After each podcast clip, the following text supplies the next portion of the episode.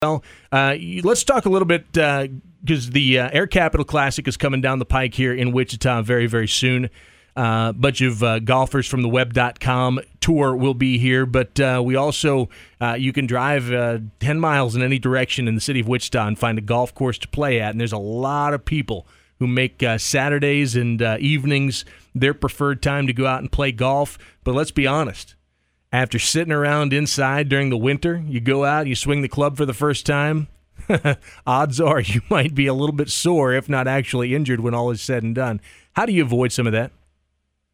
Yeah, that's a great question, Chris. This is the the time of year when we definitely see a lot of golfers, and um, both male and female. And um, you know, golf is something that people are passionate about, and uh, we we love helping people get back into doing that and, and doing things that they love.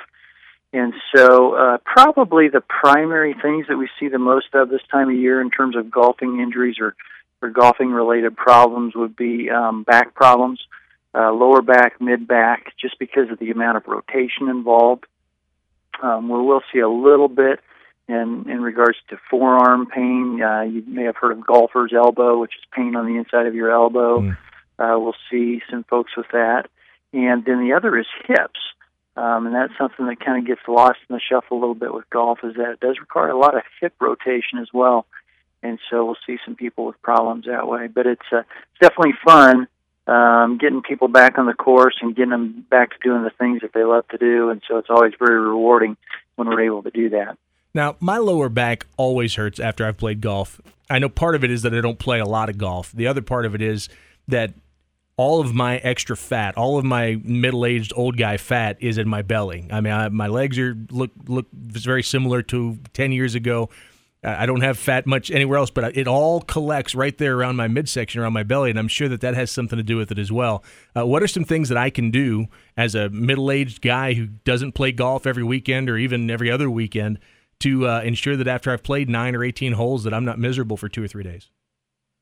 Well, you know, on the on the belly part, we got to keep you away from the funnel cake eating contest. I did. I stayed away from it all weekend. I didn't go. In fact, in fact, I spent I spent time down at the kayak races, thinking maybe watching people paddle a kayak would get me in better shape. It turns out I actually oh, could get in go. and do it, but I, I tried. I did, I did stay away from the funnel cake. I appreciate you bringing that up. Though.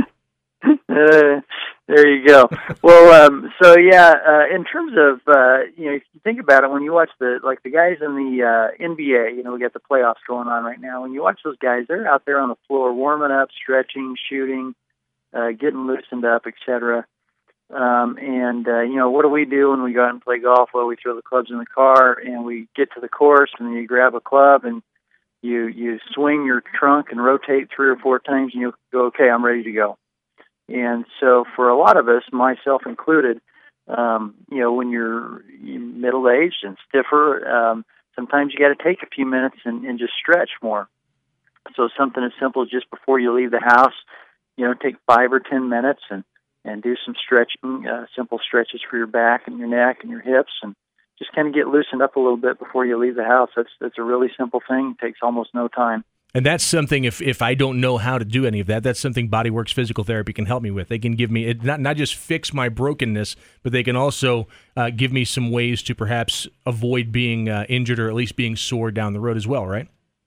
Yeah, and in fact, we see a lot of people for that. Um, people that uh, maybe aren't necessarily injured, but are trying to either improve their performance um, you know, for let's say, for example, your golf pro is trying to get you to have a, a more range of motion on your backswing, but you can't backswing because your back doesn't rotate.